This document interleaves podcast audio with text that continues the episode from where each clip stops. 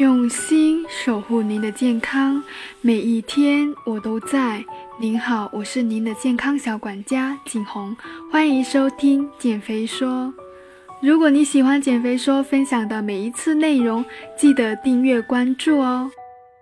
今天呢，我想跟大家分享另外一种减肥法，叫水果减肥法。这是指每天除了水果以外，什么东西都不吃，全天只吃水果。直到吃饱为止。当然了，不是什么水果都适合用来减肥的。首先要选择含糖量比较少的水果。平时比较多见的水果减肥呢，有苹果、西柚、奇异果、提子等。这种减肥法到底有没有效呢？其中有没有科学依据呢？今天我们就来聊聊这种减肥法吧。首先，我们先了解。水果减肥法需要我们怎么做？我拿其中部分的减肥法来具体分析一下吧。先说一下苹果减肥法吧。苹果减肥法也叫三日苹果减肥法，宣称是只需要三天就能够瘦掉十五斤，听起来好像非常的不可思议。那么它的具体做法是这么做的。首先，第一点要连续三天只吃苹果，不吃其他水果和食物。第二点，可以按照三餐的时间吃苹果，或者是肚子一饿就可以吃，吃到饱为止。第三点，不管什么种类的苹果都是可以的，不过最好的还是红苹果，青苹果呢比较酸，怕是会刺激肠胃。第四点，苹果要吃新鲜的，而且要洗净削皮，避免农药残存。第五点，在这三天内口渴时可以喝白开水或者没有刺激性的茶水，像薄荷茶、麦茶、红花茶、鱼腥草茶等等。第六点，要避免喝有咖啡因的饮料，例如红茶、咖啡、绿茶、乌龙茶等，以免肠胃不适。也就是说，在这三天之内只吃苹果，其他的都不能吃。饿了就吃苹果，饭点时间也吃苹果，不限量的。其中这个方法所依据的原理可以是这么说，我整理了以下几点：首先，食物摄取量减少，让肠胃等消化器官得以休养，让消化系统休息，恢复机能。其次，苹果减肥提高了肾脏或者肠胃功能，排出体内废物，净化血液，把体内的淤血、宿便导致水肿的毒素等等排出。再者，使人体摄入的热量减少，不足部分就需要体内积蓄的脂肪供给能量，体内的多余脂肪消耗掉了，人就变瘦了嘛。还有。肥胖者呢，几乎都是因过食而使肺部扩张，无法控制食欲。苹果减肥法能够让肺部收缩，减肥后食欲变得容易控制，而且味觉变正常了，不会喜欢刺激性食物或者油腻食物。另外，苹果减肥可以促进血液内白血球的生成。提高人体的抵抗力和免疫力，同时促进神经和内分泌功能，有助美容养颜。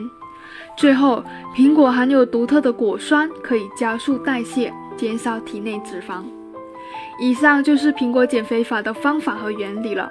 大家听完之后觉得怎么样呢？有没有兴趣试一试呢？我的建议是，你就不要尝试了。为什么呢？我来告诉你。苹果减肥法，如果有尝试过的朋友，相信也是知道，当然会有效果，能够让你三天内体重减轻了好多斤。既然那么有效，那我为什么不推荐呢？因为这三天的饮食是只提供苹果作为食物，苹果作为一种水果，主要的成分是水分，然后就是纤维素、维生素、矿物质。但能量来源绝大多数是水果中的果糖，也就是碳水。一个苹果的含量不会很多，所以热量相对是比较低。即使大量的吃苹果，摄入的热量也不会很高，这样就给你制造了很大的热量缺口了。这三天的低热量饮食当然会轻很多，但其实更多的重量并不是脂肪的减少，而是因为消耗了体内原本储存的糖原。在身体摄入热量低于日常的消耗热量时，身体会优先的把肌肉和肝脏里面储存的糖原调用出来分解，提供能量。在糖原储备基本消耗空了之后，才会逐渐增加脂肪的分解。所以这个三天的苹果减肥呢，其实是在加快体内糖原储备的消耗，而每一克糖原的消耗，而每一克的糖原被消耗，同时会消耗体内四克的水。所以这三天的减重效果会很可观，但基本减的是糖原和水分。只要正常饮食一至两天，体重就会恢复原状。所以这样的减重并没有帮助你成功的减肥，只是让你的体重数字能够掉下来而已。同时，这三天没有摄入蛋白质，而人体每天都会有二十克的蛋白质流失，将会出现负氮平衡，也就是身体的蛋白质在不断的减少，这是会降低身体新陈代谢和降低免疫力的。所以，三日苹果减肥法虽然能够让你短期内体重数值有明显的下降，但是却没有真正的帮助到你减肥。说完苹果减肥法，接下来我也说一个西柚减肥法吧。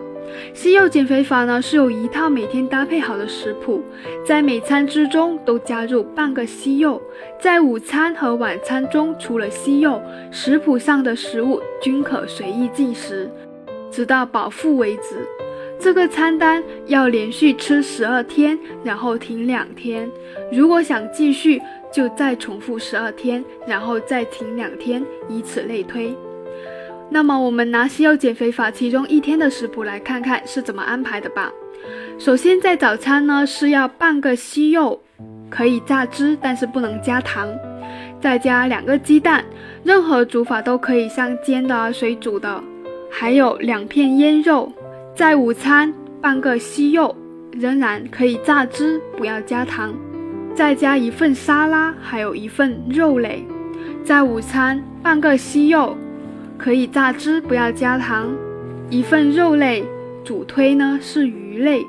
以下三种食材呢可以二选一，像绿色或者红色的蔬菜类，或者沙律，或者可以搭配一杯淡茶和黑咖啡。我所找到的西柚减肥法的过程和要求原理是这样的：首先第一个。你不能够私自减去餐单中的任何食物，此餐单是以上各种食物混合产生化学反应而燃烧脂肪，而西柚则是每餐的触发剂，绝不能缺少。第二个，减少每日喝咖啡的量。第三，严格按照食谱进食，不可再进食其他食物及饮品，当然了，水除外。第四个，不能够食用甜饼和面包。第五，你可以随意的吃任何的肉类、沙拉或者蔬菜，也可以用牛油来烹调，但必须完全没有糖或者说低淀粉类的食物。从上面的描述我们可以看出，搭配上就是西柚加蛋加肉，还有蔬菜沙拉，基本是没有淀粉主食。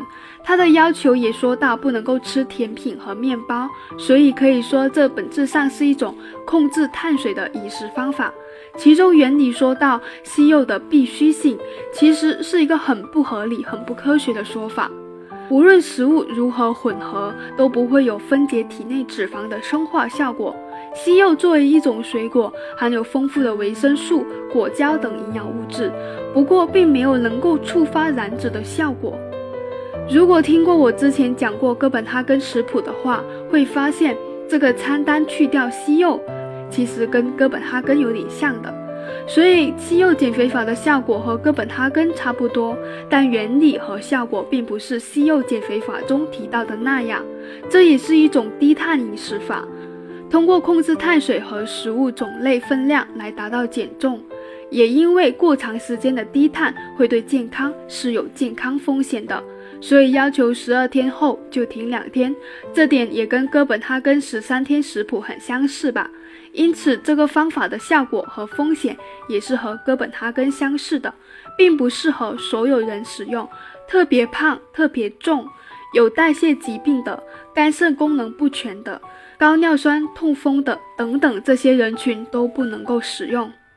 今天的内容呢，就先分享两种水果相关的减肥法吧，希望能够帮助大家认识各种各样的减肥法，擦亮双眼，看清哪些方法是健康科学的，哪些是虚假宣传的，哪些是适合自己的，好找到对自己方便、有效、能执行起来的减肥方法。